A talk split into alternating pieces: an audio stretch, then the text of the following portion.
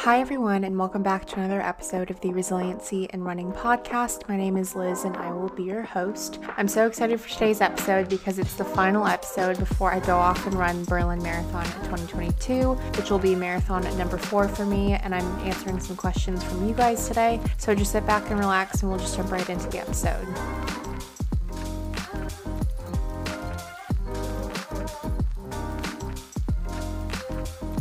Wow, I can't believe that we're finally at the end of marathon training, and this has been the fourth time going through a marathon training plan. And I really feel like each different training plan I change differently and I'm improving differently and just working on different parts and aspects of my running. And I feel like every time I go through a marathon training block, I feel like I learn so much more about myself. And I love doing episodes like these, just kind of reflecting and recapping because I feel like they're really insightful and kind of helpful for people that are interested in running their first marathon or how marathon training looks like in general and what that prep looks like. But I just figured that I would do an episode today, not only kind of recapping what this experience has been like, but also looking at some of the questions that you guys have asked to answer those and kind of talk more about just specific topics. But before we get into that, we'll start with some highs and lows.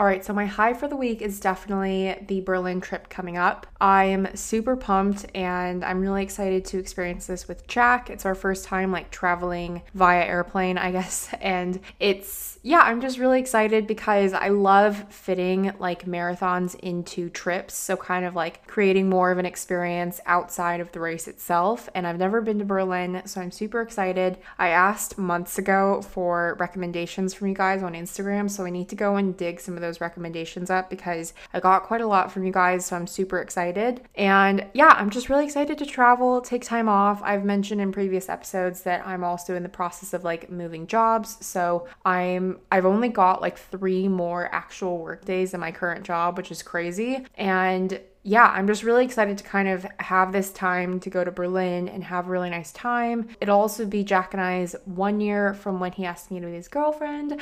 Um, so super cheesy, but I'm really pumped. I've never dated someone for a year and I never thought that I would kind of get to this point. So it's a really big celebration point, I think, for both of us. And I'm just really, really excited. My low for the week, I think, is definitely that my parents have just left and they were with us for a few days in London. And I had seen my dad in Miami a few months ago, but I hadn't seen my mom in such a long time like well over a year and a half, nearly two years. And there's just something about spending time with your parents and hugging your parents. And lots of things happened while they were here. They met Jack and then they met Jack's parents. And it was just a really lovely time. But then when we were saying goodbye to them at the train station, I thought that I had it all together. And then I kind of just broke down after they got on the train. They didn't see, but if they're listening, then I'm exposed um, because I definitely felt like I was trying to hold it together and be strong. But it's always hard living abroad and it's hard living away from your family and your parents. But I'm already counting down to Thanksgiving, so I will see them very, very soon. But without further ado, let's just jump into the episode.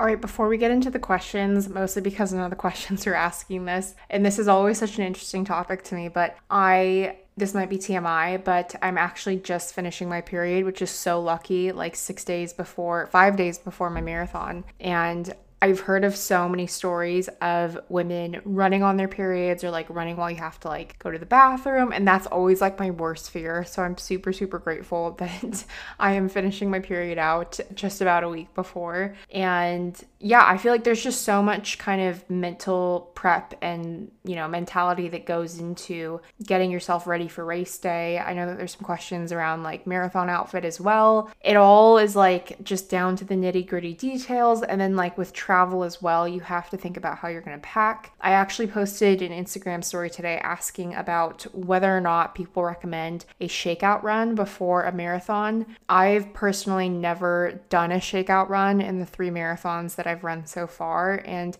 I don't tend to because my muscles, like specifically my hamstrings and my quads and my calves, tend to get really tight. And I think it's just from the anxiousness and like the stress of knowing that a marathon is like you know, the next day or something. And Jack got a massage gun that really helps those muscles out. And I use that before the Paris Marathon. But I know that I've heard of a lot of people that go for that shakeout run just to shake out the nerves and shake out the legs either the day before or two days before. So I think that Jack and I might do that in Berlin. It'll be my first time. And I think that it would be good just to kind of calm the nerves and kind of get to know Berlin a bit. So that's kind of my thought process at the moment. And lots of people did recommend that I do it. So I think that that's definitely going to be something that I do ahead of the marathon. But let's just start with that question around marathon outfit because that is sort of the yeah the big thing that i'm kind of currently thinking of just as i'm i haven't started packing um, we're still two days out but for my marathon outfit i'm going to definitely be wearing my signature white baseball cap that i wear like all the time it's from nike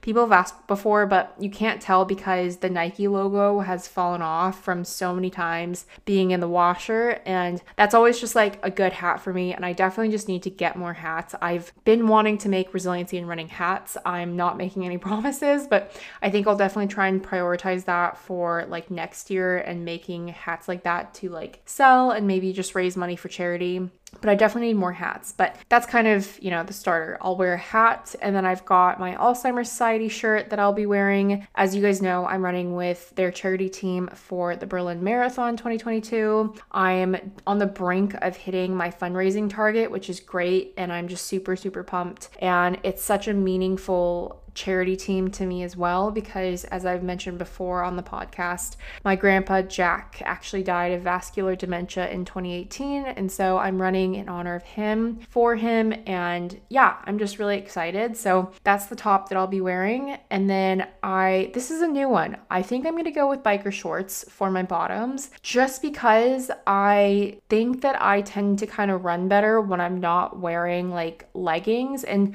I don't know if it makes sense to anyone but I essentially always used to wear leggings like no matter what. I would never wear shorts because I always had like problems with my legs chafing and I always just felt really insecure about like how big my thighs were and my calves were so I would always wear leggings. But recently this summer I really found that I was I kept wearing leggings for my long runs and time and time again I would always get super warm by mile 2 and I know that it's getting colder and we're like well into autumn now but I think that I just feel a lot lighter and freer when I'm wearing like shorter pants if that makes sense. And I've heard people talk talk about like how they like to wear less clothing specifically because they just don't want like, you know, too much material on them while they're running. And so I think I'm going to go with biker shorts, which is a first for me because I've run every other marathon in like long leggings that go to my ankles and I just want to feel a little bit lighter and just have that coolness. The weather forecasted for the day is about 50, it's a low of 50 degrees Fahrenheit with a high of 59 degrees Fahrenheit. So I think it's going to be pretty decent weather.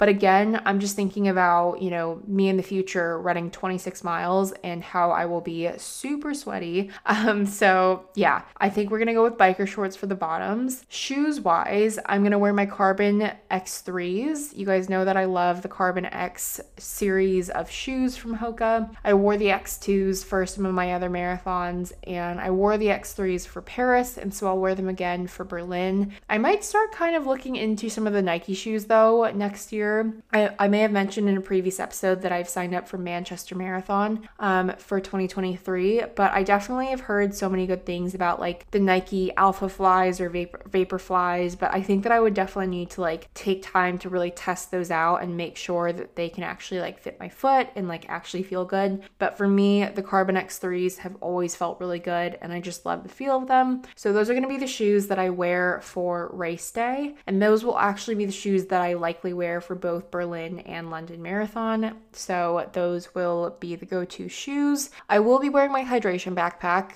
That's always a like no brainer for me. And there have been people that have messaged me to say, like, you know, you don't need to wear um, a hydration backpack because there's water stations. The water stations are not enough for me. And I drink so much water when I'm running long distances. And I think one of my longer 20 mile runs over the summer, I had to go and refill my two liter water backpack. And so I'll definitely need the hydration backpack for sure. In that, I'll bring with me six gels, and I'm actually gonna be mixing up the gels as well. So I've got two goos, which are usually my go to a strawberry banana and a salted caramel. I've got two Huma gels, which I know everyone tells you not to try gels uh, for the first time during a race, but I've heard such good things. And one of the girls that follows the podcast, actually, her name is Avery, she gave me a couple during our last park run. So I really want to try them out during the Berlin Marathon. And then I actually have two other gels that I got from my half marathon race recently that are quite literally just honey and sea salt. And I'm really interested to try those and see how those work. But I know that the Berlin Marathon itself has also said that they've they're going to have stations with water, electrolytes, gels, all sorts of things. So I know that I will be well equipped myself, but also there will be many aid stations sort of along the way. But yeah, that's kind of what I'm going to be wearing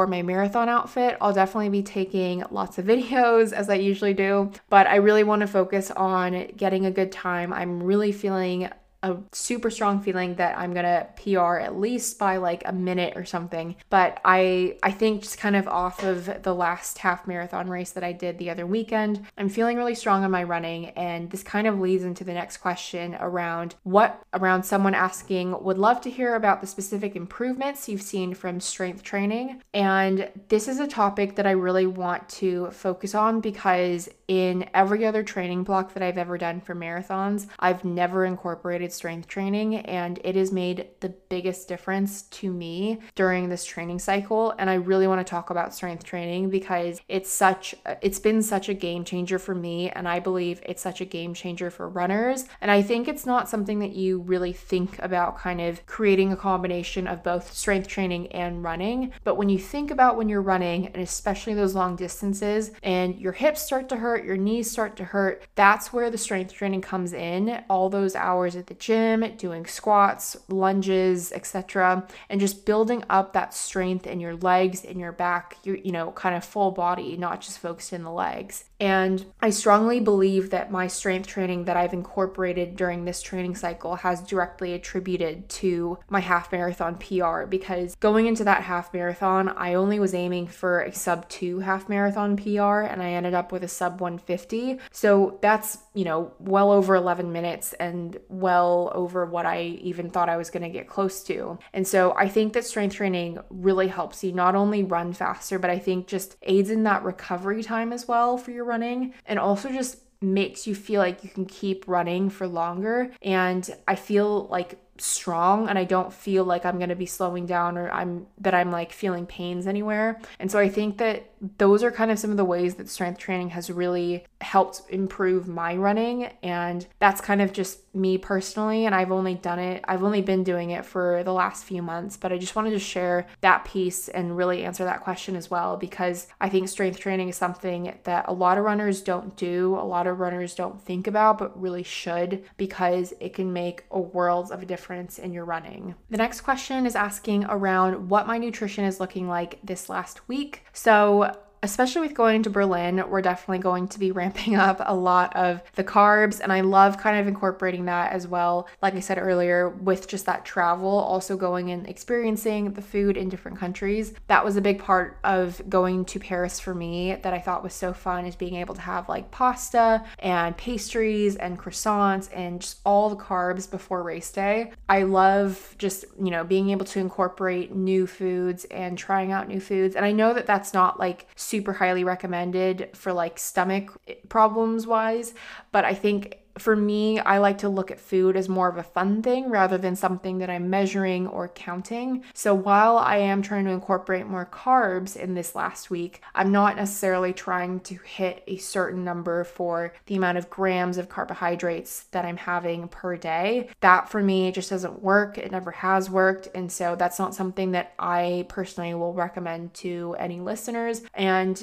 you know, it might work for someone else. So I'm not at all saying don't do it, but I'm just saying that that's just kind of how I choose to view food, and that's why I feel that I have that healthy relationship with food now versus when I didn't years ago during my anorexia and my eating disorder. Definitely ramping up the carbs. Definitely need to find a pasta place of some sort in Berlin the night before. That's always the key thing for me is pasta. I love having pasta the last week before, so definitely more carbohydrates, but by no means trying to measure or push push the boundaries or anything. The next question asks how many miles slash runs do you break into Schwinn before a marathon? So this I I've typically heard that you are meant to like basically buy your running shoe that you would like to run in a month before race day just to make sure that you've broken them in. And even then, a lot of people say that you're not really meant to quote unquote break in shoes. You're meant to go and have that gait analysis and make sure that you're properly fitted so that you're not having to go through any sorts of pains when you're first wearing the shoes. And if you are feeling pains, they may not be the right shoe for you. So I guess when we're talking about breaking in shoes, just kind of getting some mileage in them before you run on the big day. Um, I will say though, my half marathon, my very first half marathon, I actually bought like brand new Brooks that I did have a gait analysis for the day before a marathon, the day before my half marathon, which I'm not sure was a good idea or not, but it ended up being okay. And I ran a two hour, one minute half marathon. But yeah, typically I've heard that the, the rule of thumb is buying them about a month before your half marathon race day. And so yeah, I've had my current, the shoes that I'll be running in, I've had them for quite a while. I just don't tend to run in them as much. And I've heard of that as well with runners kind of having a good number of shoes that they rotate through, but having those race day shoes specifically for race days. I have taken them on some long runs, but they're still kind of sitting in the early 200s in terms of mileage, which is why I think that they're fine to wear for Berlin and London. Um, and typically, the rule of thumb is with, you know, knowing when to change out your shoes as well, that's around a 300 to 500 mile kind of marker. So it kind of depends on the feel for you and what feels best. I typically tend to change most of mine between 300 and 400, not necessarily right when I hit 300. But if I start to creep up towards 400, that's when I know that I need to change and switch out my shoes. But yeah, I hope that helps. And the last question is just around how do you cast a ballot for the Berlin slash London race? So with Berlin, I actually did not cast a ballot. I ran, um, I chose to run with a charity, as I mentioned earlier, with Alzheimer's Society. And I don't know if the Berlin ballot works the same as the London ballot, but the London ballot will typically open sort of around the day, either the day of the marathon or just following. And you'll basically submit a ballot for the next year's marathon.